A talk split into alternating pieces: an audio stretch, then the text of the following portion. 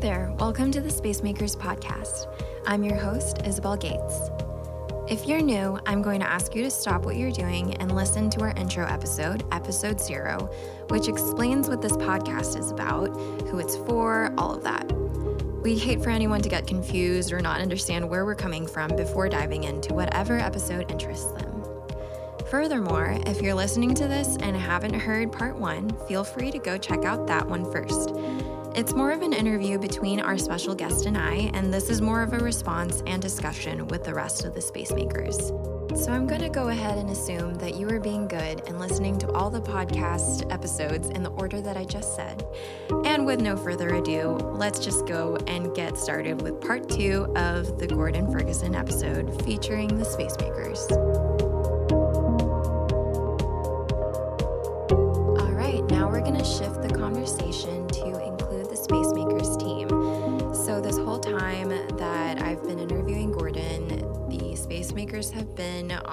Zoom call, just kind of having a good time on their muted Zoom panels. Um, but now we want to open up the conversation and just further it by letting them respond and ask Gordon questions and vice versa. Um, so, once again, we have my good friends Alex Cameron, Janai Johnson, Rachel Gonzalez, Sebastian Buck, Meigan Whitcomb, and my husband Devon Gates. So, let's just begin by kind of talking about what are y'all's thoughts after hearing what Grandpa Gordon has to say? Yeah, um, thank you so much, Gordon. That is weird for me. I'm also a Filipino woman. Call you by your first name. Usually, we would call you Uncle. That's good. Yep. So thank you for coming and um, speaking to us. I really, I think something that I really appreciate is just the urgency.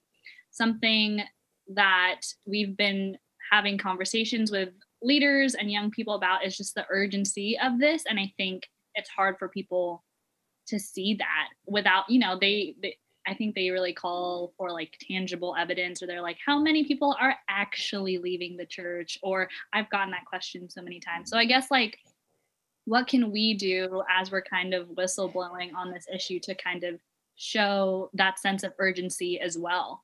Because um, it seems like you've been doing that for the past few years, and we're trying to do the same thing. And for some reason, we get met with it being pushed to the side or people not seeing the urgency of it.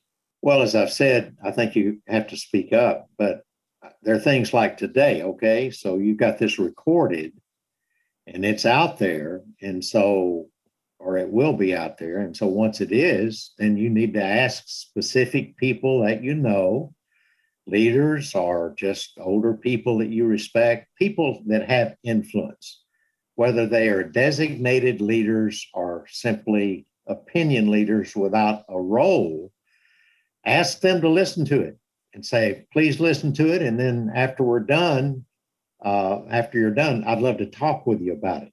Get your impressions, see what you think. Uh, we're, we're going to have to push for a lot more communication, a whole lot more.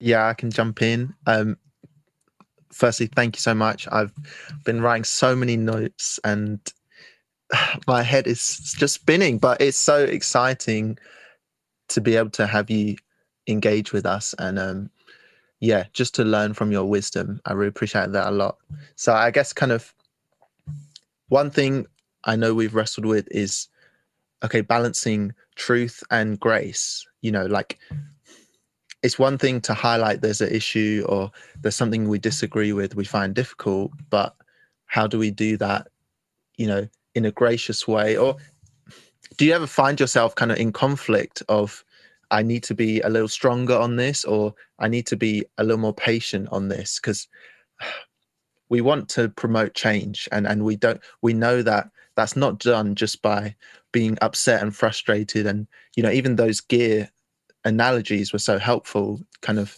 gear 3 is not very effective at getting through to people um so i guess how do you kind of use the judgment of I need to be more outspoken on this, or hmm, I need to step back a little and give this some time, or you know, give someone you know more patience, if that makes sense. Well, that's a wonderful question. I wish I had the answer to. Uh oh. because I've I've struggled with that same thing, and I I struggle with it now. Mm. I think one thing is when you can have discussions in pairs, like two of you, when you're talking to people, you can sort of help each other with that. And uh, it's good to end a discussion, actually, if, if you have a disagreement with the two of you a little. Or one says, honey, you need to back off some here. Or, hey, well, wait a minute, I don't exactly agree with that. Here's the way I would put it. Some of that helps discussion of things where there are differences of opinion of opinion. Uh, the other thing is, uh, I think, to do a lot of praying about it and uh, just pray the Spirit would lead you because there are times when, on purpose, uh, I become gear two and a half for sure. Uh, I get more of an edge because I just feel like, hey, this thing's got to come to a head here. And so that, that to me is a lot of prayer and wisdom uh, asking for that. But there are times that may have to be there. And uh, I, I do know this you can't manufacture this, but I do know that sometimes people being upset to the point of some tears rolling down their face, that does something to open up a heart of a listener uh, more than anything else. And I, I mean, I'm a cry guy. I, I'm not ashamed to cry. Me too. Uh, Jesus, Jesus did through the days of his life, not just John 11, but through the days of his life, Hebrews 5, with tears. So uh, I, I've been in talks before and it was getting heated, etc. But but it just hit me that this is so sad that that we can't really even feel for each other and listen to each other. And I've had times when I did have tears rolling down my cheeks and it changed the whole conversation. As I say, you can't manufacture that, but on the other hand, you can also decide not to hold it back and that you let that out. That's not a bad thing.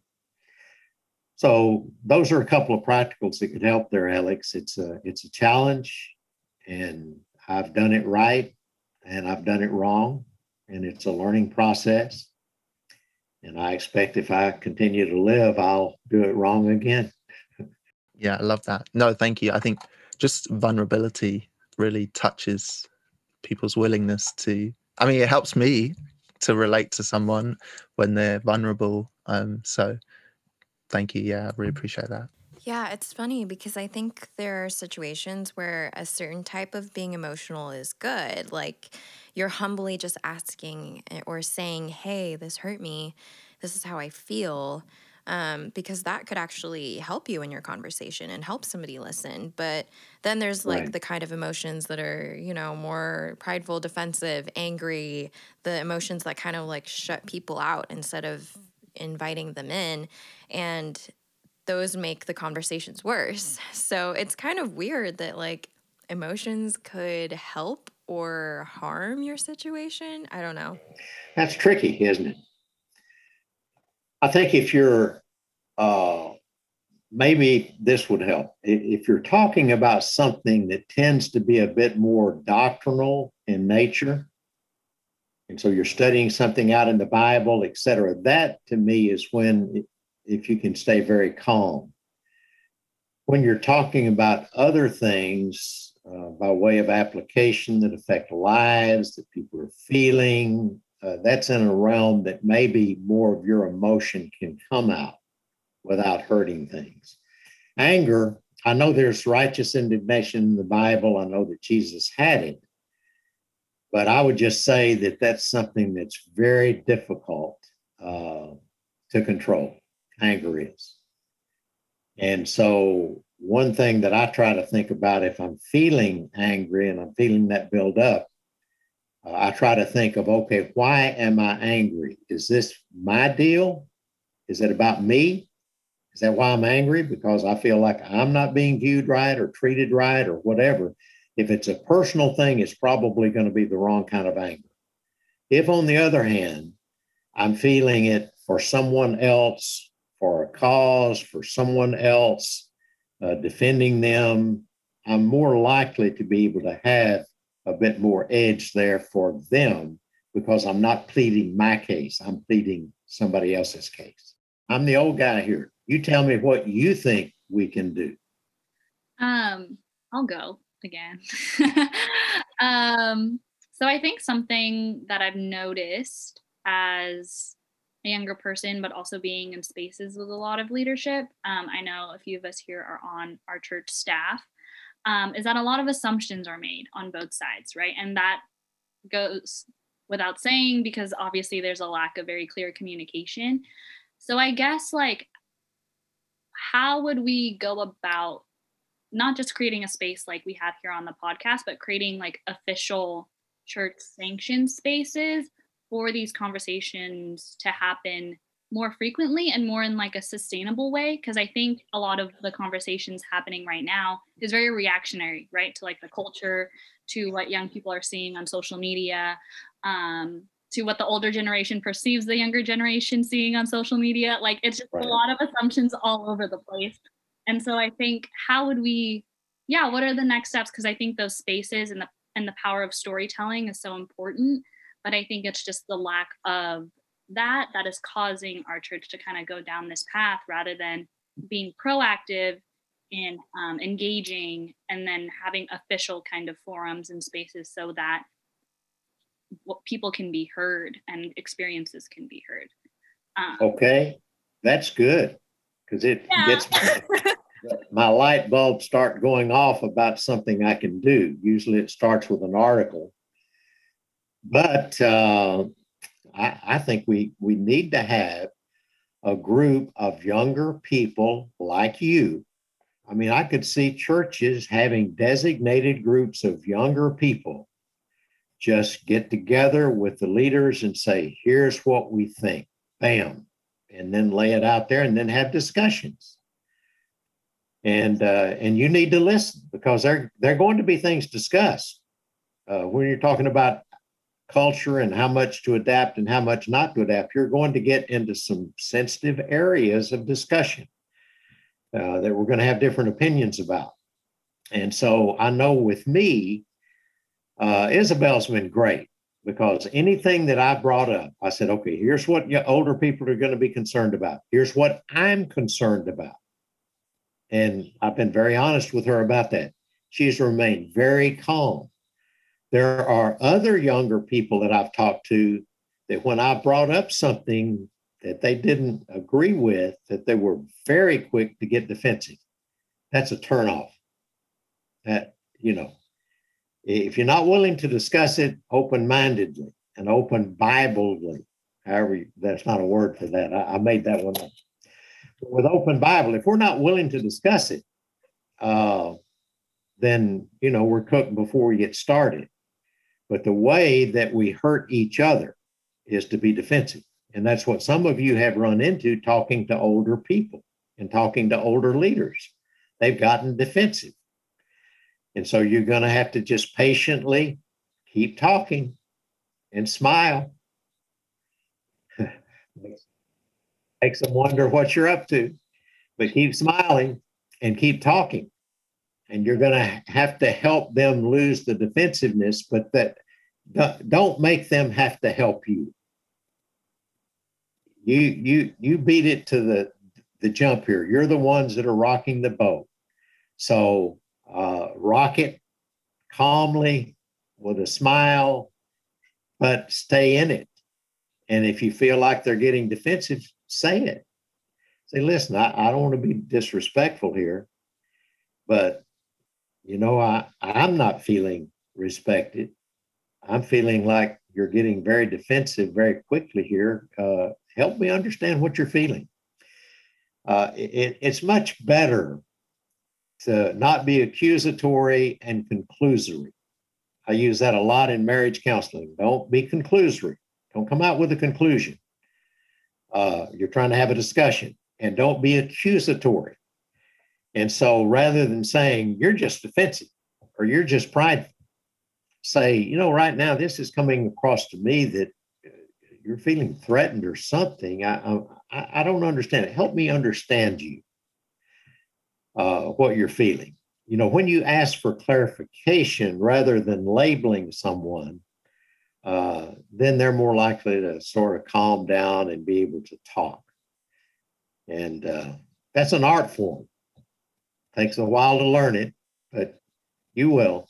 Yeah, I think that was so so wise. Still, I guess you you commented like kind of what what would we want to see, um, and I think the word that came to mind was trust. Um, I, I think that's you know leading in any capacity is a lot of responsibility and and I think when I've kind of been in a role of leadership I'm like wow this is this is tough. Like you have decisions to make. You have responsibility for your actions. You're held accountable.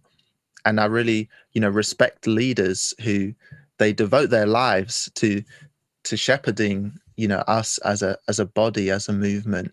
Um but I guess how how do you kind of find that balance of delegating and trusting and and and willing to think you know what? I'm not exactly sure how this person with less experience might you know achieve this or, or, or kind of go about it but i'm willing to trust them. Um that's a hard balance i think. Yeah. Well i think we've got to start with trusting each other's hearts or intentions. If we can trust that, then we can deal with the mistakes that are going to inevitably be made. Uh, you know, that's a, that's the way you learn is you make some mistakes. So we have to trust uh, uh, intentions. You may not have as much trust in someone's experience, but if you trust their intentions, then when they do make a mistake, it's not going to freak you out, and you realize, okay, that's a part of it. I mean, you look at the apostles, uh, you know, sometimes people get all concerned about, okay, young people are going to make mistakes. And I said, yeah, I expect they will. Jesus had two apostles that wanted to burn down a whole city. So, yeah, uh, they needed some continual training, and Jesus gave it to them in no uncertain terms. But, you know, he just recognized they're young and they've got a lot to learn and they did. But you're going to have that. And so I just I just know that young people are going to make mistakes. I mean, old people make mistakes, but young people are going to make them as they learn. The question is, uh, you know, that we just see that as a part of the learning process. Yeah, and uh, just to kind of pivot the conversation, I wanted to ask the space makers, the young people, when it comes to the generation gap or whatever your feelings are about that, if you could wave a magic wand and fix one thing about that, what would it be? What's a good question? Oh, I have an answer to this one. This is my moment. I haven't been shy on this call so far, um, but because uh, everything that's been said is just incredible and I'm scared. But um, I think there is not a problem, but I think the way young people are treated at the moment is quite parental by the older generation. And I do not think it's like a categorical negative thing. I think it's not coming from a place of, you know, kind of restraining young people. Um, but I think that's kind of what ends up happening. Um, I don't want to use the word overbearing um, but it is kind of the first thing that comes to mind just very much like trying to protect the young people from everything that's going on which obviously is a beautiful thing and i understand um, you know the intention behind that. And i think even with a lot of conversations i'm having at the moment about you know let's say any kind of contemporary issues um, one thing i hear a lot is okay like can the young people handle talking about this? Um, which obviously that's a very valid concern. Um, but young people are confronted with these things at school on social media every day. Like i feel like we sometimes don't get enough credit for kind of the things we face and the things that um yeah we we kind of just have to deal with um which you know that's fair. And i don't think that's again not a bad thing. I think that's just kind of a misunderstanding or like a miscalculation on uh, behalf of you know some people um, so I think I would love to um, just see like a more healthy balance of like yes take care of us and yes guide us but then also you know don't baby us if that makes sense because we do face these issues and we do um, have very like valid experiences with these things. Yeah absolutely. And just to add to that even you know here at the ICOC um, we baptize often young teens, like 13 year olds, and say, oh, you're an adult enough to make this decision to be a Christian and to live that walk of life and to choose that for yourself. But oftentimes it's like, you know, they baptize us at 13 and then not treat us like adults. So it's like if you're going to baptize us at 13, then then you think that we're old enough to be these Christians that um you know, can actually live this walk of life, then treat us like it. You know, if we're going to be old enough to do this, then we're adults. Then treat us like adults. Can I come? I got a comment on what Sebastian said. There's some fantastic stuff there, bro. Thanks for sharing that. Uh, my father made many mistakes with me uh, when I was growing up. He was very controlling, very harsh. He made a ton of mistakes. But in their family's culture, my family's culture, when you got married, that meant you were an adult and you were no longer their responsibility. And so it was like magic when I got married at age 22. I was barely 22. When I got married at 22, my, my dad took off his father's hat and put on his friend's hat, and it was a done deal it was fantastic. And our relationship from then on was adult to adult. There's a book written about different forms of communication child to child. Uh, then there's a parent to child, and then there's adult to adult. And the uh, relationship with your children, whether physically or, or spiritually, is moving from the parent to child to adult to adult. And as far as I'm concerned, you guys are clearly adults. There's no ifs, ands, or buts. You're clearly adults. So why would I try to relate to you like you're kids? You're not kids. You're old enough to meet God and give an account for your life. Uh, kids are those that aren't, but you're not kids. So that to me is a is a really big thing. And as far as can people your age handle discussing whatever. It's kind of like I've had parents come up to me, you know, young parents, and you know, my kid is so and so age. Uh, are, are they old enough yet to have uh, the talk about the birds and the bees, sex, and all of that? And I'm thinking, gee, duh. They've been talking about this for the last five years in school, man. True. You're way late. Yep. And it's that sort of thing that older people just are kind of clueless about sometimes. But the stuff you brought up there, Sebastian, I boy, we need help on that. You, you're going to end up me writing a book or something here. But uh, that that one, that one, that, that's full of stuff there. That's good stuff. I just wanted to like piggyback off of what Sebastian said about how um, I think there's just a miscommunication about like what safety means because I think we all want safety. And like, obviously, the older generation is, for lack of a better term, kind of parenting the younger generation because they don't want us to go through what they went through. And so much of the older generation didn't grow up in the church because they were converted or um, they came from different churches and they ex- had all of these experiences. But so many people in around our age group like grew up in this church and were sheltered from the world. And so I feel like the older generation, on probably an overgeneralization, but I think there's a common thread that they find safety in boundaries and in kind of creating a bubble for themselves because that keeps harm out. Whereas the younger generation, I feel like we find safety in unconditional love and being able to make mistakes and figure things out and um, really provide acceptance for people. And that's what we feel is safe. And boundaries and kind of insulating ourselves feels tone deaf. And it's not because it is, but it's because we are we grew up in such a globalized community from such a young age that experiencing and hearing about other people's experiences is so um life altering for us. Like we we easily see things from perspectives that are not our own.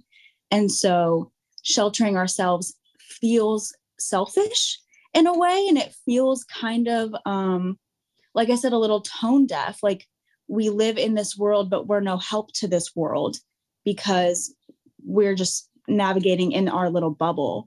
So i think it's just kind of interesting how it's both of the intentions are the same but the way that they translate is so different um and that's one of the biggest differences I've seen in even conversations with my mom, where she's like, We just want to protect you guys so much.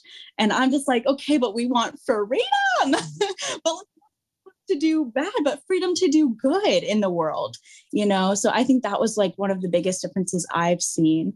Um, and how I could see that um, potentially changing our culture if we kind of accept that. Well said.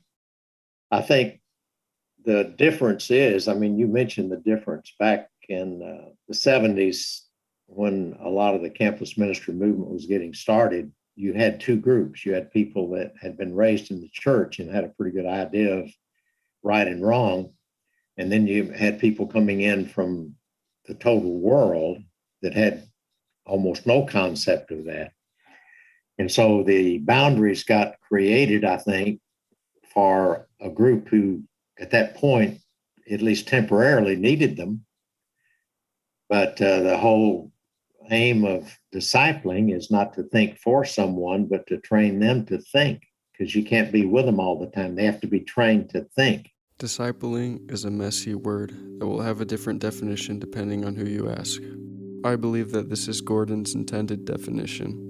Discipling, verb, the act of helping a fellow Christian act more Christ like. And so boundaries actually do have a place.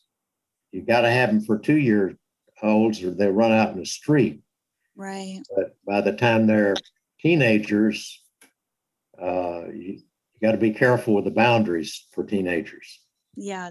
You got to train people to think and make decisions that are good decisions. But that's that's good stuff right there. Oh, Man, that that's why I respect young people. You guys are smart. You've been to school. Your brains work all the time. Old guys watch too much TV. um, I think I just had a small, small point. You know, I I keep thinking about like having these conversations with the older generation, and I've had you know so many conversations, and you know they usually actually go pretty well once I'm able to kind of explain and break it down and kind of for lack of a better term, kind of hold their hand through that.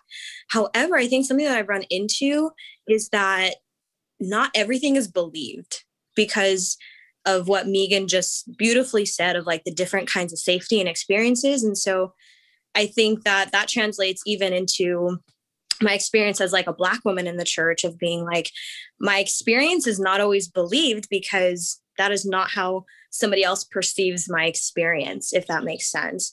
And i feel like this is with the younger generation of you know jesus healed a blind man but if jesus didn't believe the blind man when he said i'm blind he wouldn't have healed him. You know what i mean? And so i keep thinking about that in the same terms of you know we say like this is some church trauma that happened or hey this is what didn't work for me as a teen or this is how I perceived God growing up. And even if it's like, oh, that's wrong, it's not always believed.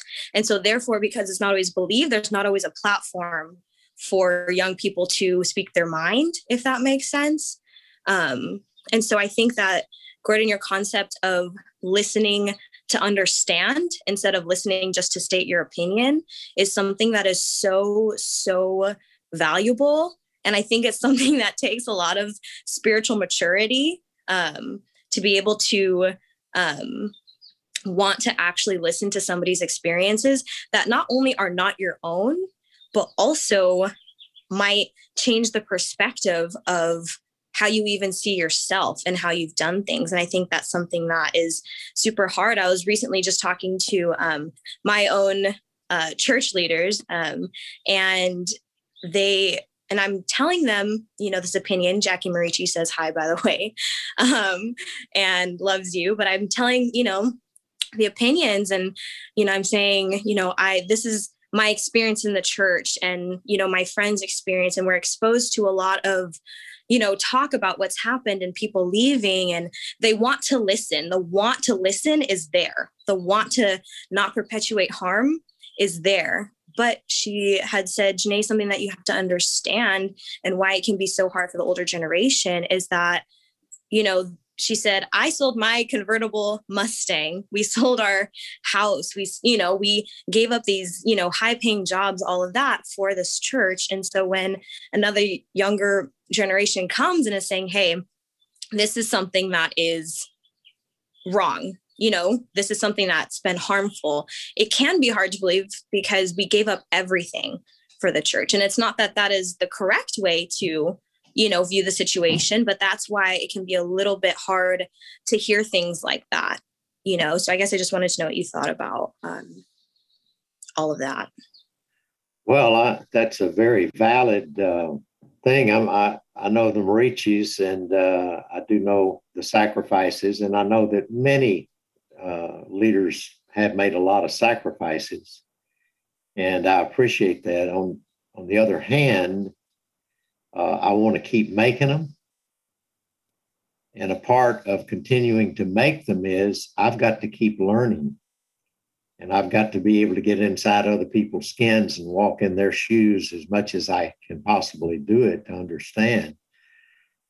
But that's a that's an important piece there for for you guys to realize when you're talking to older people that have paid a lot of prices and done a lot of sacrificing and gone through their own stuff uh, hearing criticism if it comes across as just blank criticism then that that's a problem but on the other on the other part of it the, the thing that helps me most when i talk to young people and they say okay uh, I was talking to an older person or a leader or whatever, and here's what they said. The specific examples are what helps. And uh, that's the same thing in the racial realm is uh, I, I want people to hear the stories. So you can say, well, you know, uh, people of color uh, are discriminated against, uh, they get followed in stores, stereotyped, etc. Uh, rather than be general like that, I have I, I tell them, okay, here's what's happened to my friend who's black. Here's what happened to him the other day. Bam. It's hard to get around that. Enough of that starts sinking in. So specific examples to me are uh, really, really helpful. In fact, I, I talk to uh, black people all the time, and I, one of my openers with with the guys is, "Hey, uh, how, how, many times you've been stopped for uh, uh, B BWD? I mean BWB, DWB, driving while black." And so I, I've asked many people, "How many times you've been stopped for that?" And they tell me, and they're surprised I ask, but they tell me, and they tell me specific ta- times that things took place, and then I repeat those and so, uh, just so that you know this is real, here is what happened to a good friend of mine. And I'll guarantee you, if he had been white, that would not have happened. And so, uh, specific examples. And so, when, when you tell me as a young person, here's what I've experienced, then, okay, that, that starts weighing in that this is real. I'm not young, it doesn't happen to me, but they're saying it happens and I believe them. And so that begins then to weigh on me and to open up my mind and heart to what people are saying. Yeah, this is so good. This has all been so good. Um, so it's kind of crazy because these are things that are so near and dear to our hearts here at Spacemakers. We, I mean, what brought us together in the first place was the fact that we were having conversations just like this about kind of the good, the bad, the ugly of being a Christian, a young Christian today. Um, conversations with not only us, but people everywhere, and just hearing very similar things. And I just really appreciate you, Gordon, for you know having taking the time out of your day to have this conversation with us and for wanting to listen to us. Um, so for me, if I were to wave a, wa- a magic wand, I'd like to kind of remove the stigma of age, race, class, etc., and have conversations like this more where everyone is mutually respected. I just I don't know, I just wish I could call up like every leader or even just person older than me and that they would listen to me as if I was their absolute peer and equal. And I I could, you know, feel like they could they want to hear me just as much as I want to hear them. Um, but that's not always the case. But that's my big hope and my big prayer that, you know, can we just remove all those things that divide us and can we just listen and respect and love no matter what kind of person you are and have conversations like this where there's no barriers of race, of age, of status, all those things. And I just I want people to listen to even this podcast and this episode and see that they can start having these conversations themselves. You know, you don't have to be afraid to go talk to somebody older that you respect, that, you know, you see their name on a bookshelf and you're intimidated by them because you can have a conversation with them because you're a person and they're a person. And hopefully, they'll respect you. Um, obviously, we can't guarantee that, but I think we should always just try and not stop trying and not stop trying to meet people where they're at and build those bridges and trying to, you know, make space for those conversations. Um, so, yeah, I mean, that's my big hope. And Gordon, um, before we sign off here, is there anything else that you would like to add? No, I, I just appreciate the opportunity. You know, it dawned on me uh, what it was like, you know, when I was young, et cetera. When I was young and first started preaching, uh, I was invited to speak a lot in a lot of places. And it was kind of odd that I got to do as many things as I did as a pretty young guy. And I got some resistance from some older people, some older leaders. And I, I thought to myself, you know, uh, I, I, believe then what I believe about the apostles being young, and, you know, my philosophy ha- hasn't changed. But when I was young, I said, when I get older, I will never view young people like these old dudes view me. Because I think young people are bright. I think they think. I think they think out of the out, outside the box. That's the biggest concern. I mean, that's the problem is we get in a box and we can't get out of the crazy thing. I like people that are out of the box. They may be wrong about something, but at least they're out of the box. And then we can talk about it but we get comfortable in the boxes. And uh, Uh, that's why I like diversity, is because we got all kinds of different ways and experiences, and we put all that together. But it, I'm like you. I mean, I don't, to me, the age thing doesn't matter one bit. The color thing doesn't matter one bit. I treasure all of that because it gives us God's creation and diversity that allows us to get a bigger picture and that therefore to do a lot better job in reaching a world that's diverse. How are we going to reach a world with young and old and black and white and rich and poor and educated and uneducated and all of the other differences between us? How are we going to reach a world like that unless we have a common denominator of being made in the image of God and so, therefore, we're all on equal ground. We're all a bunch of sinners, too. So, we're on equal ground at the foot of the cross. And all the other stuff is fluff in a sense. I mean, it, it isn't the big issue. The big issue is who we are in God's image and who we are in Christ. That's the common ground that we share, and it has nothing to do with all that other stuff. So I will write some. You spurred me on. Well, there you have it, folks. We are so incredibly grateful that we have older people like Gordon to learn from and learn with. But as we close out, we want to also provide you with some tools that we hope can be helpful for your journey, whatever age you are. For more from our good friend Gordon, check out his blog gordonferguson.org for his thoughts on Bible, theology, and church issues. Also, check out his blog on racial issues, black tax, and white benefits, as well as his wide collection of amazing books. My personal favorite is called The Victory of Surrender. For another great resource to learn more about generational issues in church, check out our friend Michael Burns. He has a podcast based on a book he wrote with the same title called All Things to All People. He has a couple great episodes on the generation gap, but we highly recommend episode 30, The Culture Gap Between Generations, and episode 31, Why Younger Generations Are Leaving the Church. These episodes, along with the article Gordon wrote about the youth, are linked in the show notes. If you have any resources of your own you'd like to suggest, please let us know. As always, if you have any episode ideas, questions, or want to stay up to date on releases and such, follow our Instagram at spacemakers.podcast or email us at spacemakers.podcast at gmail.com. That's it for today, folks. Stay tuned for the next episode coming out in two weeks. Thanks for listening.